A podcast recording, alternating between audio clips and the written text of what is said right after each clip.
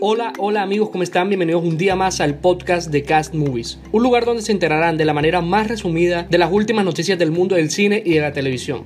Entre las noticias de hoy tenemos una versión más oscura del Snyder Cut, el Joker como villano de Batman y por último, un nuevo live action de Pokémon. Con esto dicho, ahora sí, empecemos. Según un reporte de Screen Rant, el Snyder Cut de Justice League va a omitir todas las escenas cómicas que tuvo la versión de la cinta original de Joss Whedon. Esto para poder presentarla con un enfoque más serio y oscuro como el que se tenía en mente para la cinta desde un principio.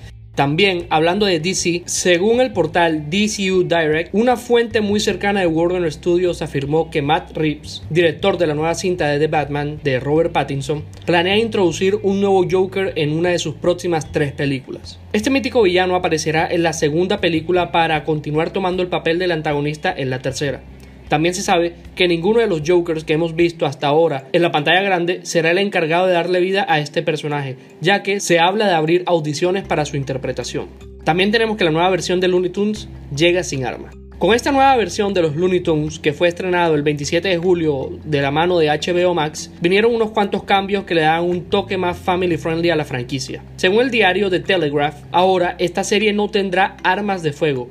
Esto debido a la violencia provocada por las armas en Estados Unidos y en el resto del mundo, las cuales dejan miles de muertes año tras año. No haremos armas, dijo Peter Brongard, productor ejecutivo de la nueva versión de The Looney Tunes, aunque el hecho de que quitaran las armas no significa que disminuirán o eliminarán por completo la violencia, ya que como muchos recordamos, esta nueva serie, al igual que la original, contará con el armamento A C M E que caracteriza estas historias. También tenemos que Hawkeye ya tiene su título de producción. Esta serie en la que está trabajando Disney Plus para su plataforma de streaming trabajará bajo el nombre de Anchor Points, haciendo referencia al primer volumen recopilado de la serie Hawkeye de Kelly Thompson. Por otro lado, según algunos rumores, el personaje de Marvel, Hércules, llegará al M C U en algún momento. No se sabe si será en su propia película o en algún papel secundario. Si se viene como personaje secundario, muy seguramente podría aparecer en Eternals, Loki o Thor: Love and Thunder, debido a sus conexiones con los personajes.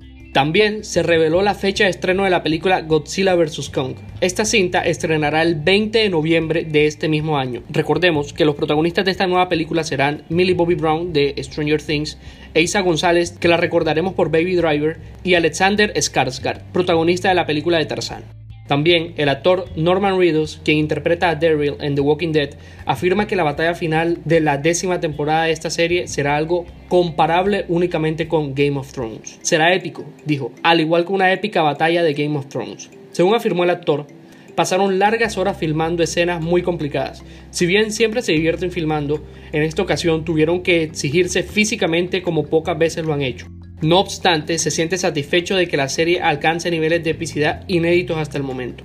Por otro lado, tenemos que D C Daily fue cancelado. Por si no lo saben, este es un programa emitido por D C Universe en el que se hablaba de las últimas noticias del mundo D C. Ahora solo es cuestión de tiempo para que el resto de series del universo D C, como Stargirl, Doom Patrol y Titans, se muden a H B O Max y la plataforma de streaming de D C, D C Universe, muera por completo. También, Jon Favreau ha confirmado que la segunda temporada de The Mandalorian no se ha visto para nada afectada debido a la pandemia del coronavirus, pudiendo estrenarse sin ningún retraso el próximo mes de octubre, tal como se tenía planeado desde un principio. Favreau dice: tuvimos la suerte de haber terminado la fotografía antes del confinamiento, así que gracias a la avanzada tecnología de Lucasfilm e I L M, hemos podido hacer todos los efectos visuales de edición de forma remota. Entre las últimas noticias tenemos que el actor Harley Sawyer, que hace el papel de Elongated Man en The Flash, fue despedido de su papel debido a unos comentarios racistas y misóginos encontrados en su Twitter de hace unos años atrás. El pasado viernes cinco de junio llegó a Netflix la cuarta y última temporada de trece Reasons Why. Si no la has visto, ¿qué estás esperando? ¿Tendremos un nuevo live action de Pokémon?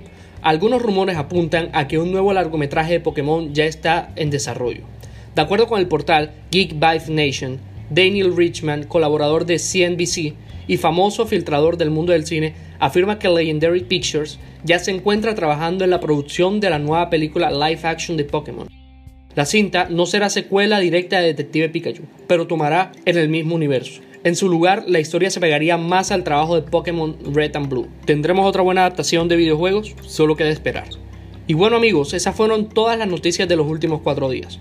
Por favor, discúlpeme por la inactividad en la página esta semana, pero estoy en finales de la universidad y no tengo mucho tiempo libre que digamos. Les recuerdo que si quieren enterarse a minuto de las últimas noticias de las películas y las series de televisión, los invito a que me sigan en mi cuenta de Instagram arroba castmovies, así como el nombre del podcast.